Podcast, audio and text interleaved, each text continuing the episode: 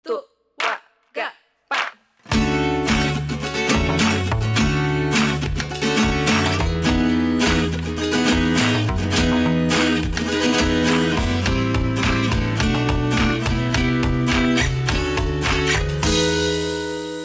Hello everyone. Loh, loh, loh, kok tiba-tiba bahasa Inggris? Soalnya kan bonus episode, jadi formatnya sedikit beda gitu ceritanya.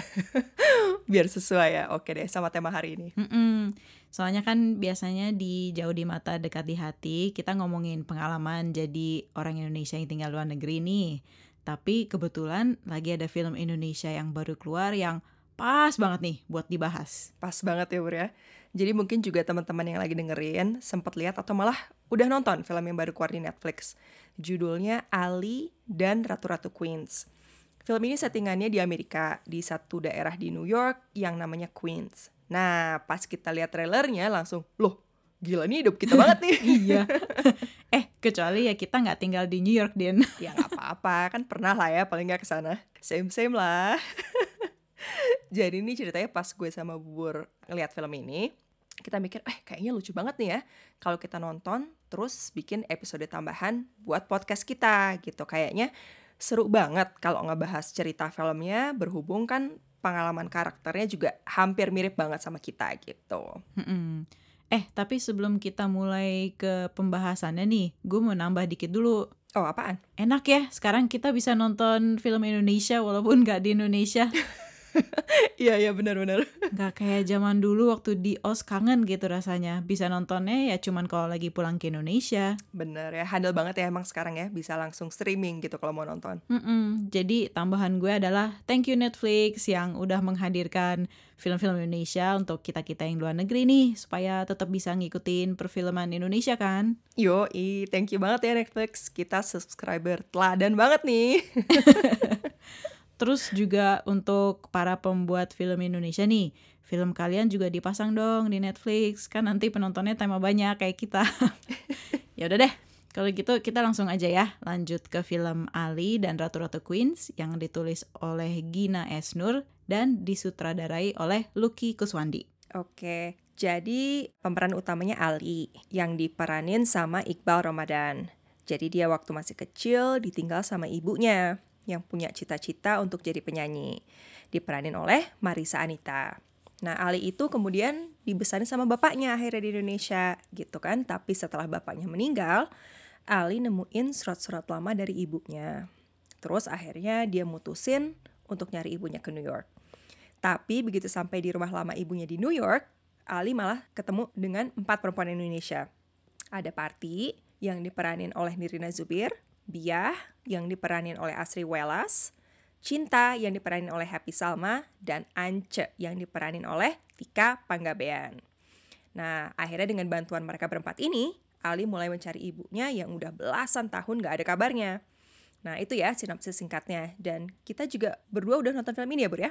Yap, kita langsung semangat menonton ya film yang nyeritain keadaan imigran Indonesia di Amerika. Mm-mm. Itu juga yang paling ngena banget ya. Tapi sebelum kita masuk ke tanggapan uh, isu-isu di film ini, coba deh Bor, mungkin lo bisa sedikit kasih ulasan dulu tentang film ini. Oke, sip. Jadi pertama sih yang paling penting tuh kita berdua suka ya Din sama film ini. Benar, menarik banget filmnya. Sampai suami-suami kita dan bahkan anak gue juga ikutan nonton loh dan mereka semua suka. Mm-mm, benar. Jadi pada dasarnya emang film ini menarik ya ceritanya. Walaupun tipe-tipe cerita kayak uh, anak yang mencari orang tuanya gitu atau orang desa pergi ke kota besar gitu. Itu sering jadi andalan di banyak film. Tapi di perfilman Indonesia dengan alur cerita kayak gini, buat gue kerasanya masih lumayan fresh gitu, masih unik dan menarik. Terus dialognya juga lumayan, nggak terlalu sering kedengeran kaku. Karena film Indonesia kan kadang-kadang suka gitu ya, pencampuran bahasa baku sama bahasa gaulnya tuh suka kurang pas dan Mm-mm. akhirnya di pemain filmnya jadi kurang enak penyampaiannya. Untungnya di Ali dan Ratu-Ratu Queens nggak terlalu ada masalah ini, malah dengan tambahan bahasa Inggris pun nggak terlalu berasa aneh loh. Hmm, itu gue setuju banget tuh ya. Karena anak gue ya yang kadang masih suka gaptek sama bahasa Indonesia, formal EYD-nya tuh nggak ada gitu ya. Nggak masalah banget loh nonton film ini dari awal sampai akhir. Terus juga film ini kelucuannya gue suka, tipe humornya itu kedengarannya alami gitu, nggak dibuat-buat. Jadi pas nonton tuh ya kayak mirip lawakan yang kita bakal nemuin sehari-hari di Jakarta gitu ya, di kalangan teman-teman sama keluarga. Apalagi untuk kita sebagai orang Indonesia yang di luar negeri nih, kalau ngeliat humor kayak gini tuh bikin kangen deh rasanya. Mm-mm. Terus udah gitu kadar kelucuan dibanding dramanya juga pas. Uh, nuansa seriusnya nggak terlalu berat jadinya. Karena sebetulnya temanya berat kan, anak yang ditinggal orang tuanya gitu loh. Tapi penyampaiannya yang lebih santai, jadi nggak bikin penonton merasa sedih yang berlebihan. Nah, kalau dari segi visual sih udah mapan ya. Mungkin kalau buat gue penggunaan montasnya agak kebanyakan. Tapi tambahan grafisnya Ali tuh cocok sih kalau buat gue untuk cerita sama karakternya. Tapi emang sih kalau film Indonesia tuh yang gue lihat lebih jagonya ke situ, ke visualnya. Biasanya tuh lebih oke. Okay. Uh, tapi Din, di ulasan ini supaya nggak kepanjangan juga ya, gue nggak mau terlalu fokus deh ke hal-hal lain yang sebetulnya nggak terlalu mempengaruhi alur ceritanya gitu loh. Kayak apa tuh bermaksud lo? Kayak misalnya uh, misalnya si rendangnya Ali tuh kurang lama masaknya bentuknya masih kayak kalio gitu. Ini nih ya esensi Indonesia banget. Apalagi kalau ada orang Padang nih yang lagi nonton. Deng deng. Apalagi nih Bor ulasan lo tentang film ini? Uh, apalagi misalnya si karakternya Eva ya, dia lahir di Amerika, tapi kok aksennya nggak sesuai sama anak yang lahir dan gede di sini gitu ya. Mm-hmm. Terus juga karena gue nontonnya sama suami gue yang nggak bisa bahasa Indonesia, jadi pakai subtitle ya. Jadi kalau gue lihat penerjemahan ke subtitle bahasa Inggrisnya juga ada beberapa yang kurang pas. Uh, jadi maksud gue tuh untuk pembahasan kita di podcast ini hal-hal yang kayak gini biarin aja lah gitu nggak usah difokusin. Soalnya yang lebih pengen gue omongin tuh adalah yang menurut gue kesempatan yang terlewatkan. Jadi kalau gue lihat gini film ini rasanya kayak dua cerita yang saling rebutan untuk jadi pemeran utama. Ada cerita A, yaitu si ayah ibunya Ali dan pengalaman Ali pergi mencari ibunya. Terus ada cerita B tentang empat perempuan imigran Indonesia dan hidup mereka di Amerika. Nah, kalau buat gue sih, masing-masing dari cerita ini nggak dapat perhatian yang selayaknya mereka dapat. Karena dua cerita ini sama-sama bagus. Tapi karakter sama pemainnya kurang dikasih waktu, kurang dikasih perhatian, dan mereka kurang dapat takaran latar belakang dan ruang untuk berkembang akhirnya sih untuk para penonton kita jadi masih punya banyak pertanyaan kan? Nah ini juga bener banget ya karena gue ngerasa juga ada banyak pertanyaan yang nggak dijawab di film ini gitu. Padahal pengen tahu banget cerita di balik karakter mereka berempat tuh kayak gimana. Hmm, kan sama kita. Kayak misalnya kalau buat gue nih satu kenapa ayahnya Ali kok nggak mendukung cita-cita ibunya jadi penyanyi ya gitu apakah karena ayahnya tuh nggak memandang ibunya sebagai manusia yang juga punya keinginan gitu ya? Atau apakah karena ibunya emang nggak jago nyanyi gitu? Karena kita nggak pernah dikasih lihat adegan dia nyanyi kan? Mm. tapi walaupun gitu sih aktingnya Marisa Anita ini sebagai Mia itu bagus banget deh. Dia tuh yang paling mencolok buat gue dari semuanya. Mm-mm, bener loh. Dan kalau kesan gue ya dari abis nonton karakter Mia tuh kayak pengen tahu banget apa sih yang terjadi sama dia pas dia di Amerika selama itu ya? Sampai akhirnya harus bener-bener ngiklasin jauh sama anaknya dan kehilangan anaknya si Ali itu gitu. Mm-mm, gila ya. Itu kan pasti nggak gampang buat dia gitu. Terus juga si empat tante-tante nih padahal mereka masing-masing pasti punya cerita sendiri kan. Tapi film ini nggak ngasih tahu kita pengalaman mereka itu. Nah sebenarnya ada nih kalau teman-teman yang lagi dengar pada penasaran Kalian cari deh di YouTube, ada cuplikan kecil dari Netflix yang ceritanya tuh Ali mewawancara si empat tante itu. Dan dia nanya, kenapa pindah ke Amerika, apa yang disukain dari hidup baru ini, dan lain-lain. Malah ini ya Din, yang menurut kita lebih menarik dan bagus bisa ngenalin tante-tante itu lebih lanjut. Yes, si cuplikan tambahan YouTube yang cuma 6 menit itu ya, malah berarti banget karena nunjukin kepribadian, latar belakang, dan sedikit cerita hidup mereka gitu kan.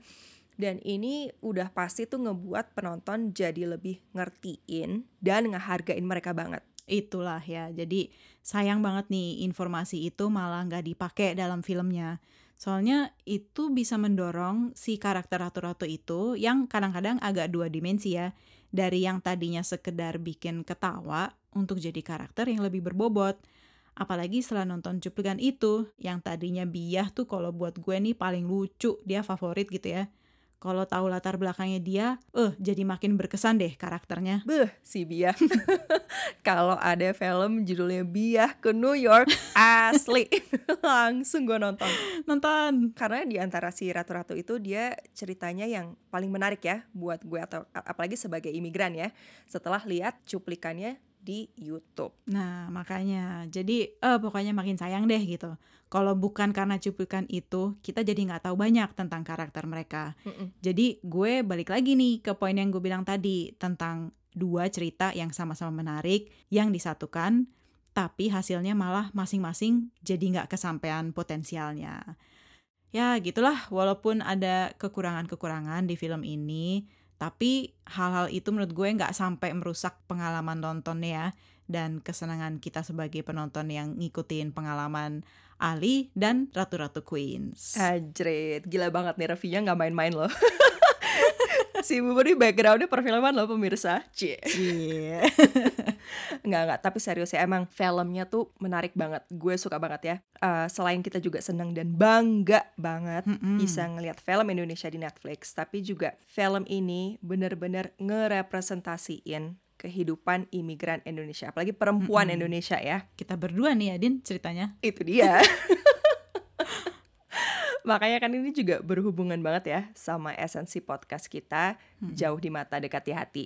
Karena ya itu, nyeritain lika-liku, senang susah, enak dan gak enaknya gitu ya jadi orang Indonesia di luar negeri gitu. Jadi makanya kita pengen pengen banget gitu dan mau banget untuk lebih fokus ke hal itu. Dan mungkin itu juga ya, karena kita membawa pengalaman kehidupan kita sendiri pas nonton film ini.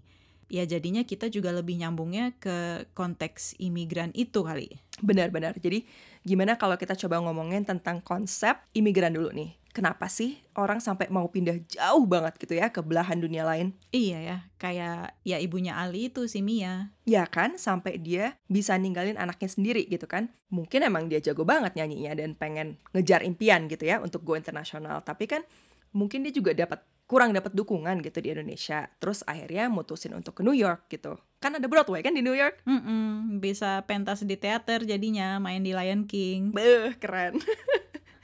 Tapi maksud gue tuh yang harus dimengerti ya. Kadang tuh alasan semua imigran itu pasti kuat gitu ya. Saking pentingnya sampai mereka tuh bisa mutusin untuk pindah. Hmm, kan ada tuh Din, satu adegan antara Mia sama suaminya yang dia bilang, Mas nggak pernah dukung aku, Cie. gimana lah gitu ya.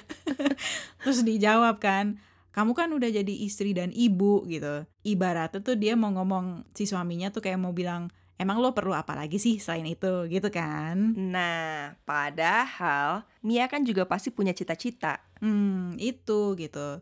Terus ada juga adegan si Ali pas nanya ke ibunya yang lagi di kafe kayaknya ya. Mm-mm. "Eh, kenapa nggak pulang ke Indonesia aja gitu kan pas nggak kesampaian gitu cita-citanya gitu kan implikasinya sih kalau yang gue lihat kayaknya Mia itu malu ya jauh-jauh ke Amerika tapi nggak jadi apa-apa gitu nah kalau gue lihat sih dua adegan ini sebetulnya berhubungan dan pasti bisa dimengerti oleh banyak imigran karena alasan pindah ke luar negeri itu kan banyak tapi alasan nggak pulang ke Indonesia juga banyak loh Des, dalam banget emang itu. Terus kan yang harus dimengerti juga ya, kadang kan pas udah pindah, imigran ini kan harus ngebangun hidup dari nol lagi. Kayak ibunya si Ali tuh ya, pas dia di Amerika jadi pelayan loh dia kan mulainya. Kerja keras ngumpulin duit untuk ngirimin tiket buat si Ali sama bapaknya. Iya, ya kayak lo tuh dulu juga kerja gitu, jadi pelayan kayak Mia. Yoi. Nah lo juga kan, pernah juga kan kerja cuci piring kayak si Eva yang di film? Bener, kita juga sama-sama pernah kerja macam-macam jadinya ya. Yep, sama banget ya kayak si Ratu-Ratu Queens. Jadi mereka juga kan di filmnya kerja ke sana kemari gitu ya untuk bisa ngumpulin duit. Mereka pengen bikin, bikin uh, atau buka restoran Indonesia kan ya ceritanya di New York. Eh Din, tapi kalau beneran ada ibu pijet Indonesia di sini kayak cinta gitu, Nah. uh, gue mau banget tuh, Ini dia nih. ya kan? Kalau ada ya yang lagi dengerin gue di Denver, bubur di Philly, kirim-kirim info dong ke at jauh di matapot. Nyari jasa pijet, Banyak yang mau nih, pasti laris manis. ah itu laku banget deh pasti. Tapi emang ini kalau ngomongin kayak gini tuh nyambung banget ke kerjaan ya dan nyari kerja sebagai imigran karena itu gampang-gampang susah loh. Soalnya maksud gue gini, susahnya kan lo di negara orang, mungkin nggak kenal siapa-siapa, peraturannya juga berbeda atau lo nggak ngerti prosesnya gitu gimana gimananya harus ngapain sih gitu. Mm-mm, bener banget loh itu dan gampangnya ya asal lo mau kerja ya ya bisa dicari gitu kayak si Party kan juga ya bersih bersih rumah atau Biah malah kan segala kerjaan diladenin sama dia. Iya, apa aja jadi deh gitu ya. Jadi emang kalau misalnya niatnya kerja, ada aja yang bisa dicari gitu.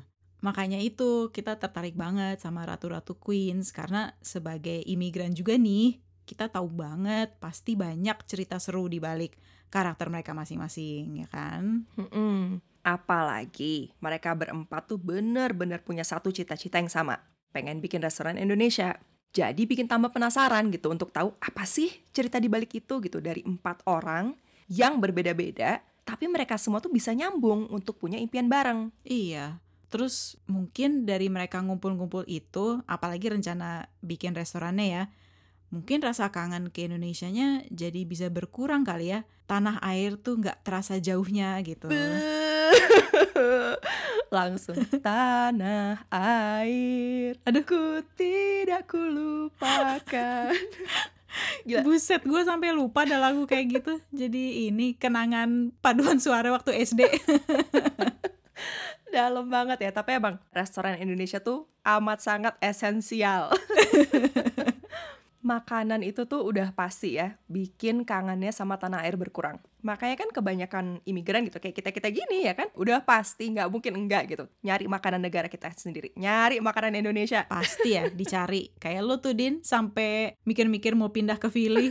Ember ini tuh bukan supaya rumahnya deket ke gue, tapi supaya dia bisa deket ke restoran Indonesia. Aduh. Ya kan gua bilang Esensial Ah, tapi ini bikin gue mikir deh. Gue kadang-kadang suka bingung ya kalau misalnya lo pernah denger nggak nih ada pandangan bule terhadap imigran dan ini bukan hanya ke orang Indonesia loh ya maksudnya imigran semuanya gitu.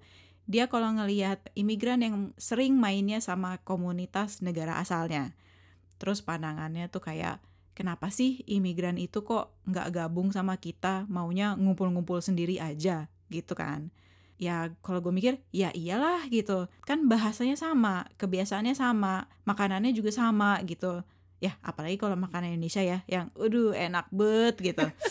Ya coba lo lihat aja di adegan Thanksgiving kan di filmnya Ada tempe tahu, kerupuk, masak terkinya aja dijadiin rendang iya kayak apa gitu rasanya Ya gue aja nih kalau bisa tiap hari makan makanan Indonesia Mau banget, rindu gue juga mau apalagi kalau dimasakin Nah, alhamdulillah banget ya. Cek langsung suaranya berubah gue. Alhamdulillah banget suami saya juga suka masak. Hore.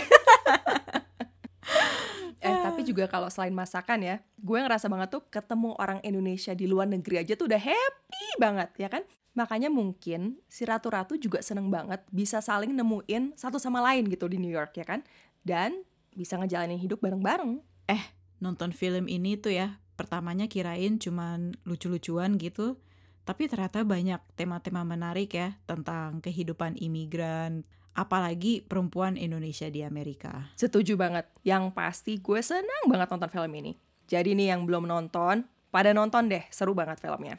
Terus Bur, lo nyadar nggak sih kalau episode kita di Jauh di Mata berikutnya nih banyak banget hubungannya sama film ini. oh iya ya soalnya kan minggu depan kita ngomonginnya tentang kangen ya Ember.